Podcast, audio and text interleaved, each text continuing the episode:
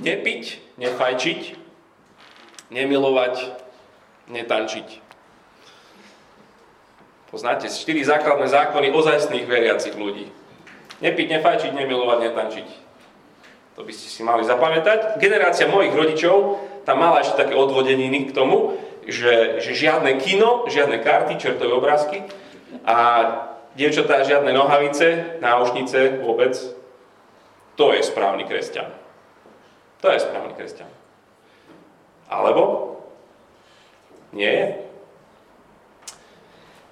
Koľko alkoholu je už akože priveľa alkoholu. Veľký kresťan C.S. Lewis bavkal jednu fajku od druhej. Koľko dotykov je ešte OK pred svadbou? Majú sa chytiť len za ruku, alebo aj za zadok by sa mohli? Skupinový, skupinový tanec v kruhu, jasné, kresťania sú v pôde s tým, ale v dvojiciach mám pokračovať, hej. Yoga. Akože je to len stretching a pritom tak zvláštne dýchame, alebo, alebo je to, že oslobodzuješ svoju dušu od telesnosti a skutočne sa zjednocuješ s nejakou božskou prapodstatou. V nedelu môžem kosiť trávnik a chodiť do roboty a nakupovať. Tak môžem alebo nemôžem? Míňať peniaze na, na svoje zážitkové cestovanie za dobrodružstvami. Je, je to, je to mal, kresťania by mali, nemali? Mať vždy nový iPhone, vlastniť chatu na Liptove. Keď som prišiel do Bratislavy, zistil som, že všetci tu majú chaty. Na, na, na fajnú diskotéku ísť v klube, alebo na dozvuky a potom tam skúsiť trávu. To už je moc? Počúvať trash metal? Rozhodnutia, rozhodnutia, dilemy, tisíce rozhodnutí. Môžem, nemôžem, mal by som, nemal by som. A to sú len také tie, potom čo s tými veľkými životnými rozhodnutiami? Kde mám bývať? Koho si mám zobrať za manžela, manželku? Akú robotu si vybrať? Je v tom chaos. Jedni radia jedno, druhí radia druhé internety radia všetko. Proste úplne niečudo, že potom absolútne, že racionálny človek hľadá odpovede absolútne bizarnými cestičkami. Fičia horoskopy, veštice a potom také tie narcistické, uh, také, že počúvaj svoje srdiečko a, a rob, čo ťa baví a proste ideš za tým. Ale ešte, že sme kresťania, nie? Ešte, že, ešte, že Boh nám so všetkými rozhodnutiami vždycky pomáha. Vždycky vieme, čo treba spraviť, ako sa rozhodnúť. Ako nás vedie Boh? Ako spoznať to, čo On chce? Ako mám objaviť tú Božiu vôľu pre môj život? Zanecháva mi Pán Boh indície? Tak hrá sa, mu tú, hrá sa mi tú hru pevnosť bojard. Takú tu, že mám oči otvorené, že tie indície potom pozbieram a rozlúštím tú hádanku, aby som sa dopracoval k tomu, čo Pán Boh chce. Môžem vám porozprávať plno príbehov svojho života, ktoré... Alebo mám sa proste naladiť na tú Božiu frekvenciu, ako taký ten tranzistor, že čo sa tak ladí a zrazu Bach Boh vysiela, ale ja nie som naladený. Tak ja sa musím naladiť na tú Božiu frekvenciu a potom budem počuť presne, čo Pán Boh chce. Alebo to je úplne, úplne inak. A proste vždy by si mal spraviť to, pričom prežívaš najväčší pokoj. Prežívaš pokoj, určite to je to, čo Pán Boh chce. Nie, nie, nie, kričia všetci veršikári. Máš zobrať Bibliu a otvoríš, bum.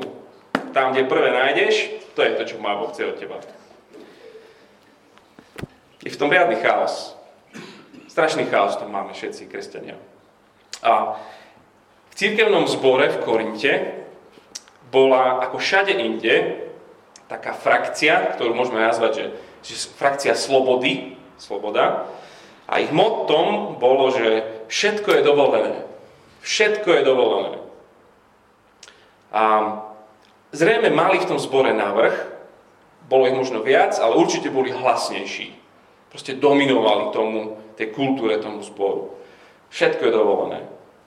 Vidíme v tom zbore ale aj takú frakciu, a nie frakciu slobody, ale frakciu svedomia. Taký tí nepiť, nefajčiť, nebylovať, netančiť. A ešte k tomu nie je meso, ktoré bolo predtým obetované modlám. Aj skupina sloboda, aj skupina svedomie si myslia, že sú duchovnejší než tí druhí. V ktorej skupine bol apoštol Pavel? Zdá sa, že teologicky súhlasí so skupinou sloboda, ale tu sú tri otázky pri zvážovaní, ako sa majú rozhodovať. Tri filtre, ktoré pomôžu aj nám. Tá prvá otázka, ten prvý filter je v podstate kapitola 8. Buduje moje poznanie ľudí okolo mňa? bude moje rozhodnutie budovať ľudí v mojom zbore. To, ako sa rozhodnem, bude, bude budovať teba. To, ako sa ty rozhodneš, bude budovať mňa. Kapitola 8 váruje tých, čo majú správne teologické chápanie. Váruje ich, pretože ním dokážu ubližovať svojim bratom a sestrám. Je to strašne jednoduché, ak si nedajú pozor. V Korinte ide o to proste, že či sa môže jesť meso, ktoré bolo obetované modlám. Tak začína aj ten text. Pokiaľ ide o meso obetované modlám, vieme, že všetci máme poznanie. Proste tí, to tvrdia tí, tí nadúpaní borci so slobodou. Oni tvrdia, že jasnačka, všetci vieme. Všetci vieme. Ale čo? Od verša 4. Pokiaľ teda ide o to, či sa smie jesť meso obetované modlám, vieme, že na svete modla nič neznamená a nie iného Boha okrem toho jedného. Aj keď sú tzv. bohovia na nebi či na zemi, akože je mnoho takých bohov a pánov, Korint je plný úplne týmito chrámmi, no my máme jedného Boha, Otca, z ktorého je všetko a my sme tu pre Neho. A jedného Pána Ježiša Krista, skrze ktorého je všetko. Aj my sme skrze Neho nie je o čom. Hovorím, modla je nič. Je to iba falošný boh. Je to soška z kameňa v kamennom chráme. Mŕtve nič, na rozdiel od živého trojediného Boha. Stvoriteľa, udržiavateľa všetkého. Lenže sme v Korinte. A, je dôležité si povedať, že, že tie korinské chrámy, alebo chrámy celkovo, neboli len náboženskými centrami, ale taký chrám bol aj komunitné centrum. Chrám bol aj kultúrne centrum. S tým mesom obetovaným modlám to fungovalo tak, že zviera sa zabilo v chrámovom komplexe a potom tá, tá prvá časť toho mesa sa použila pri chrámovej obeti. V chráme pri bohoslužbe a sa to použilo a, a časť z toho sa aj tam zjedla pri bohoslužbe. A o tomto druhu mesa sa rozpráva neskôr v kapitole 10. Druhá časť mesa, keďže chrám fungoval prakticky ako reštaurácia, či kultúrák, tam, tam si prišiel si oslaviť svoje narodeniny, svoje, svoje výročie, svoju svadbu. Tak tam sa zjedla druhá časť toho mesa. A mesa obetovaného modlám. A o tom sa hovorí v tejto 8. kapitole, tá tretia časť mesa, čo ostalo ešte aj z tohto, sa potom predalo na, na mesovom trhu a ty si sa mohol kúpiť a doma si spravil guláš alebo čokoľvek si chcel spraviť z toho mesa a doma si to mohol zjesť. A tento tretie skupine mesa sa rozpráva tiež potom až neskôr v kapitole 10. Čiže toto chvíľku, kým si to rozmotáme, že ktoré meso je ktoré, roztriedíme, ale snáď to už bude dávať potom viacej zmysel. V podstate ide aj o to, že že skoro sa ne, v Korinte sa nedalo ako keby jesť meso, ktoré by nebolo rituálne zabité, ako meso obetované modlám. A čo s tým majú teraz spraviť títo kresťania?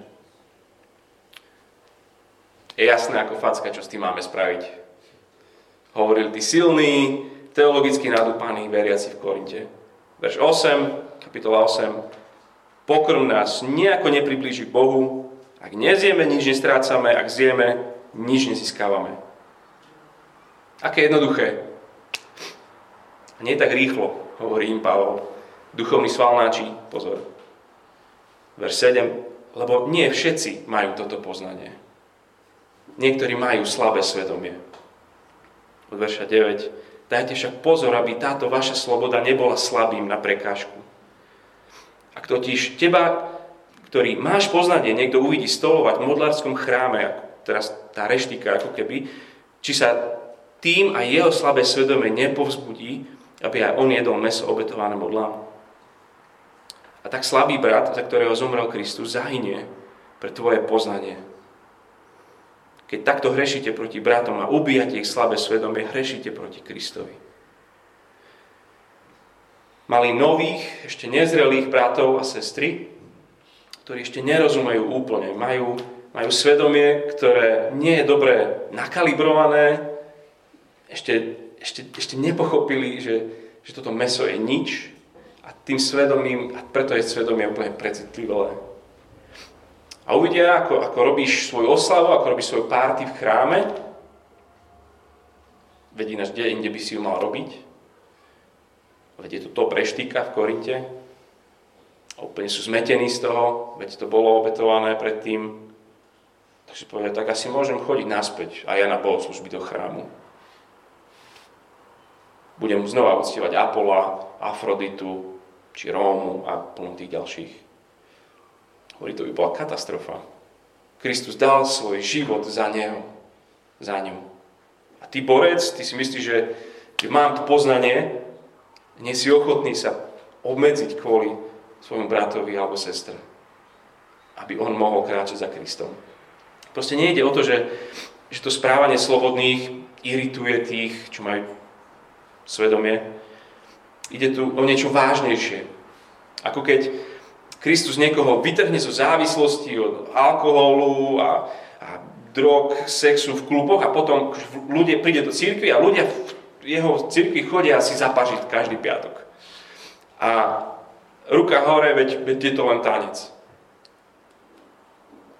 Čo skoro ten človek, ktorý z toho vyšiel, je úplne späť buduje moje poznanie ľudí okolo mňa? To je tá otázka. Poznanie však vedie k namyslenosti, ale láska buduje. Ľudia, ktorí poznajú Bibliu, môžu byť poriadne nebezpeční. Poriadne. Nechápem, prečo sú takí pribrzdení henty tam. Čím to nedochádza, že čo? Že to je v pohode? Čo by sa mu stalo, keby si dal za pohárik? Nič. Apoštol Pavol mal úplne opačný záväzok. Tak končí tá kapitola 8, verš 13. Preto ak pokrm pohoršuje môjho brata, radšej nebudem už nikdy jesť meso. Len aby som svojho brata nepohoršil. Čiže ideš spraviť rozhodnutie, máš poznanie, môžem, môžem, je to akož OK spraviť, ale tá otázku, ktorú si máš klásť, a ktorú si ja mám klásť, Pavel hovorí, bude toto na budovanie ľudí v mojom zbore? Brutálna otázka. Akékoľvek rozhodnutie ideš spraviť, bude toto rozhodnutie, ktoré spravím, bude toto na budovanie jeho, jeho, jeho, ale bude to na nich, pre nich dobré? Druhá otázka. Druhý filter. Nemám sa obmedziť pre evanelium alebo rozhodnutie, ktoré idem spraviť, pomôže to šíreniu Evanelia. Kapitola 9 je úplne fascinujúcim príkladom filozofie služby apoštola. Po celej rímskej ríši chodí zakladať nové zbory a prišiel napríklad do toho Korintu a vedel, že zväz, ktorú on má o Ježišovi, bude zniesť ako absolútne pometené bláznostvo. Že on tam prichádza a ponúka zväzť, ktorá je o spáse skrze ukrižovaného spasiteľa. Zväzť, táto zväzť samotná bola hor, horkou pilulkou, ktorú im vlastne chcel, že toto si dajte. A tak sa rozhodol ako zvestovateľ, že budem žiť tak, aby som aspoň ja nebol prekážkou tomu evaneliu. To evanelium samotné je dosť nepríjemná, čudná, šialená správa pre nich, tak aspoň môj život nech nie je. Tak sa rozhodol, že v Korinte sa vzdá svojho práva na výplatu. Šestkrát tam v tej kapitole 9 rozpráva o svojom práve. Právo, právo, právo. Od verša 4 čítam. Verš 9, kapitola 9. Nemáme azda právo jesť a piť, varí podľa príkazu ostatných apoštolov a pánových bratov i ako Petra, nemáme právo si do sebou vziať svoju manželku na tieto cesty, aby bola s nami. Alebo len ja a Barnabáš nemáme právo nepracovať. Kedy kto vojenčí na vlastné trovy? Kto vysadí vinicu a nie je z jej úrody? Alebo kto pasie stádo a neživí sa mliekom od stáda? Hej. Máme právo na výplatu za našu prácu. Potom im otvorí Mojžišov zákon. Aj Mojžišov zákon hovorí, že ešte aj vôľ, ktorý mláti pšenicu, ešte aj on má právo sa nažrať z toho, čo vymlátil. A potom ide tam, že veď aj Ježiš to povedal, verš 14, a, aby tí, čo ohlasujú evanelium, z evanelia aj žili. Čiže Pavol má právo na výplatu. Ale od verša 12, tam v polovice, že my sme sa však toto, my sme však toto právo nevyužili. Naopak, všetko znášame, len aby sme Kristomu evaneliu nestávali nejakú prekážku. Vzdal sa svoje výplaty, lebo to pomáha napredovaniu Evanielia v jeho meste. Dôvod bol pre takýto. Grécky rečníci chodili na svoje túr.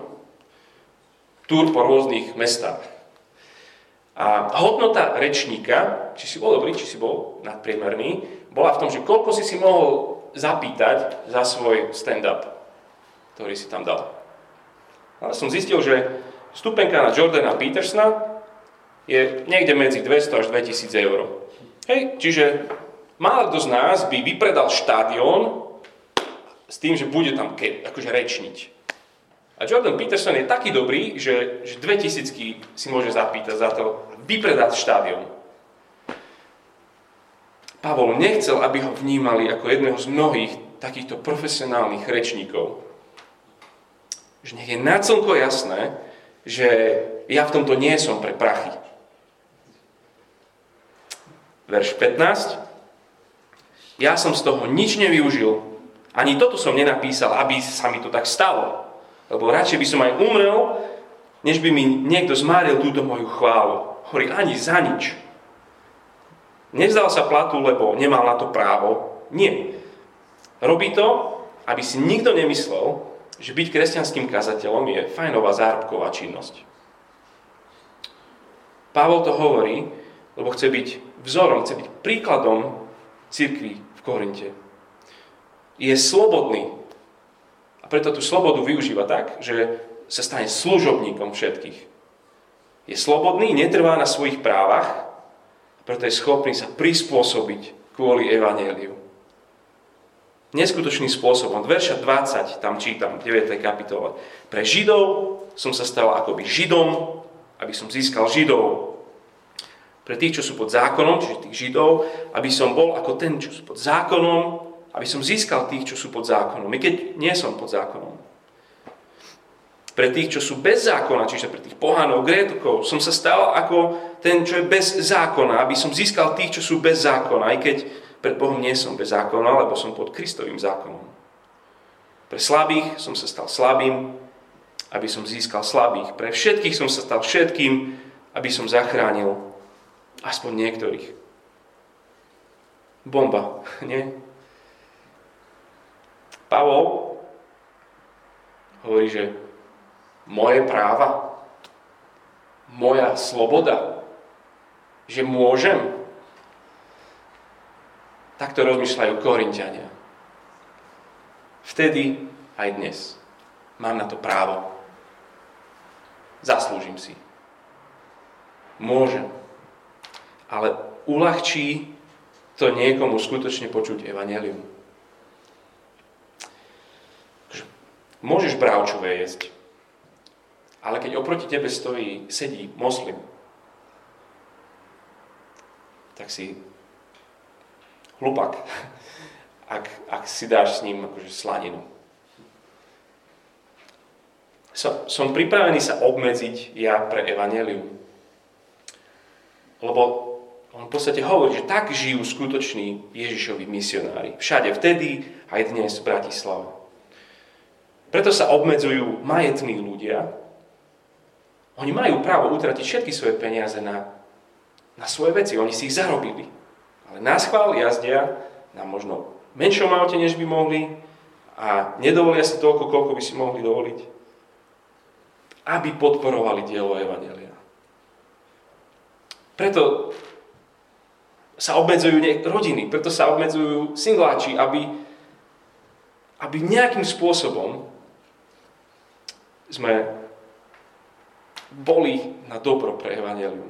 Je niečo, čo, čo ja by som mohol mať. Je niečo, čo by si ty mohol mať alebo by si mohol robiť, ale nerobíš, lebo Evangelium. Evangelium je dôležitejšie než naše právo. Takže rozhodnutia. Buduje moje rozhodnutie ľudí v mojom zbore?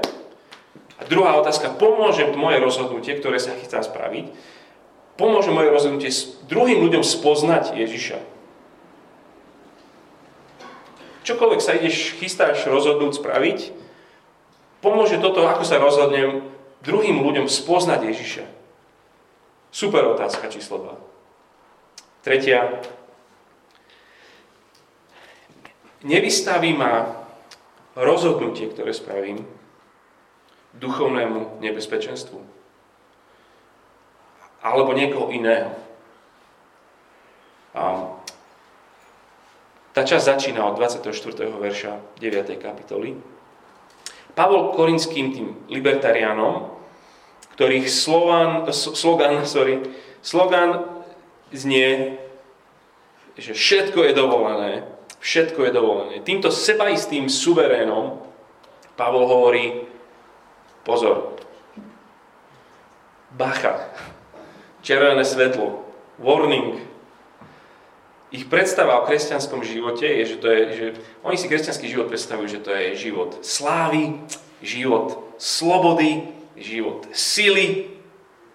Pavol ich varuje a nabáda k sebaovládaniu a k disciplíne. Tam od 24. 9. kapitoly čítam, že neviete, že tí, čo bežia na štadióne, bežia síce všetci, ale iba jeden dostáva cenu. Bežte tak, aby ste ju dosiahli. Veď každý pretekár sa zdržiava všetkého. Oni to robia preto, aby získali porušiteľný venec, my však neporušiteľný. Ja teda bežím nie ako bez cieľa, zápasím nie ako ten, čo udiera do prázdna, ale zaobchádzam tvrdo so svojim telom a ovládam ho, aby kým iným hlasám, sám som nezlyhal. Proste si predstav niekoho, kto sa pripravuje na Olympiádu. On tam v Korinte boli tie istmické hry, čo boli dvojročná taká skoro Olympiáda. To si predstavuje, tam máš olimpionika, atléta, ktorý, ktorý zotročuje svoje telo, aby zvíťazil a nebol diskvalifikovaný. Aby nebol diskvalifikovaný ako Izrael. Tak začína 10. kapitola. Nechcem, bratia, aby ste nevedeli, že, že naši otcovia všetci boli pod oblakom. A všetci prešli cez more a všetci boli pokrstení Mojžišovi v oblaku a v mori.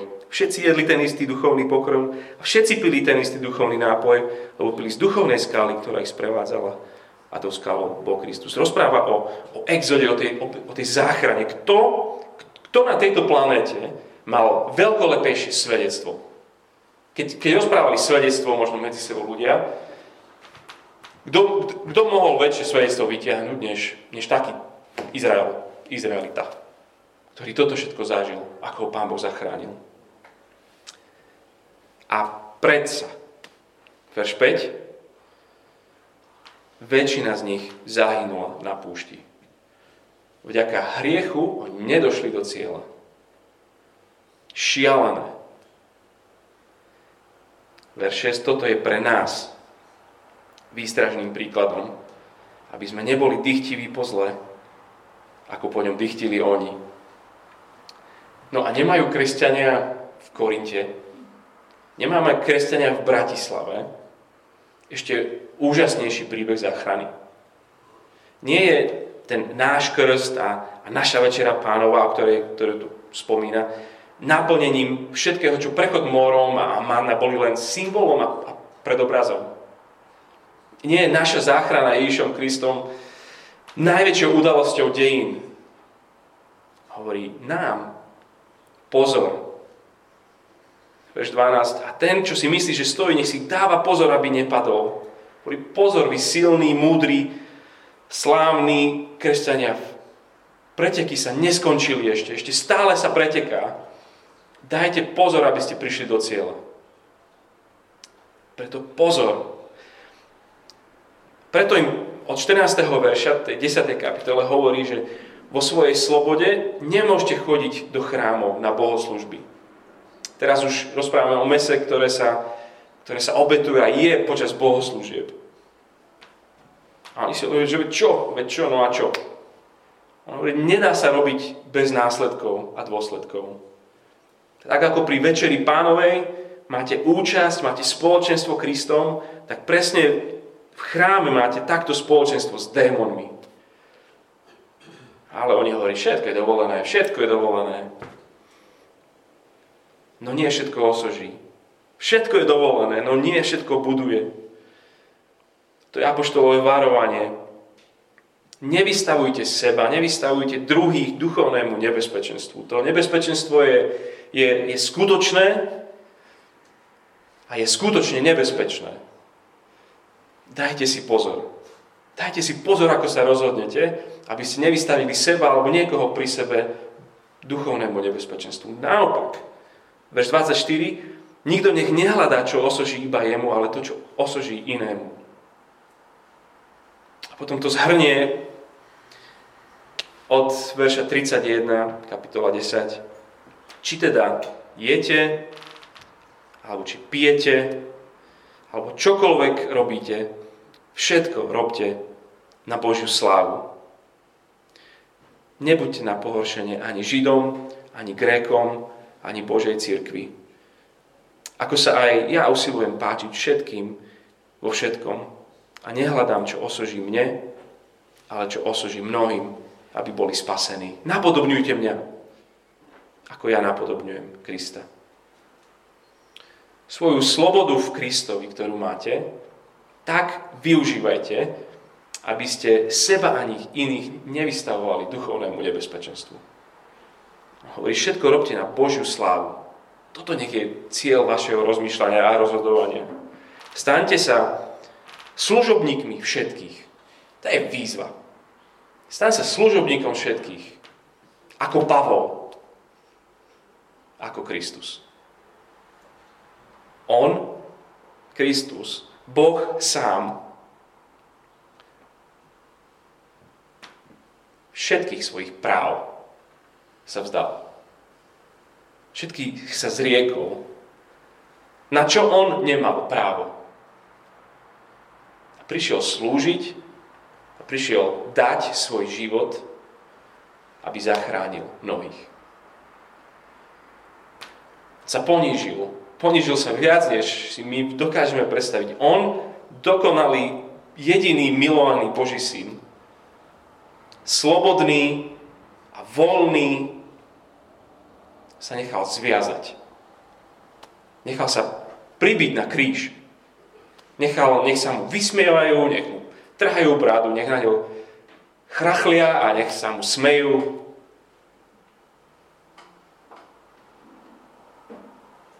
lebo tak priniesol slávu svojmu otcovi. Žime tak, aby Boh bol vo všetkom oslávený. Ak teda On je náš a my sme Jeho, tak sa rozhodujme, aby to budovalo mojich bratov a moje sestry. Ak On je náš a my sme Jeho, tak sa obmedzujme tak, aby mnohí ďalší začali žiť s Ježišom. A žijeme tak, aby sme nikoho nevystavili duchovnému nebezpečenstvu. Aj keď sme slobodní v Kristovi. Budem sa modliť za to, aby tento neskutočný text a jeho výzvy nám dal Pán Boh milosť, aby sa stali realitou v mojom živote v našich životoch, v živote tohto zboru. Ježiš Kristus, my keď pozeráme na Teba,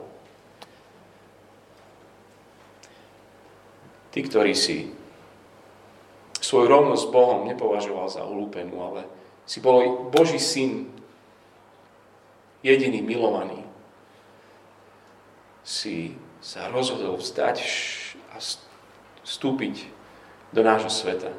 Sa obmedziť, trpieť a utekať a byť nepochopený a bolelo ťa,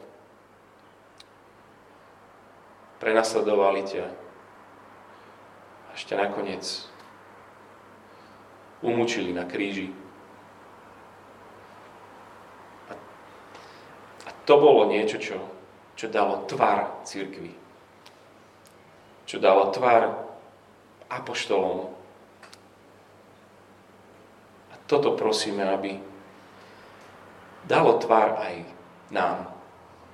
Našim životom, našim rozhodnutiam, našim rozmýšľaním nad našimi právami, nad našimi slobodami, aby sme boli ľudia, ktorí rozmýšľajú ako Kristus. Dávaj nám mysel Kristovu. Prosím, aby Tvoj duch tieto slova skutočne hlboko priniesol a všetko v nás premenil. Tvoja církev by bola, bola iná, keby sme takto rozmýšľali a tieto tri otázky si dávali. Pomôž nám v tom, prosím, zmiluj sa nad nami. Amen.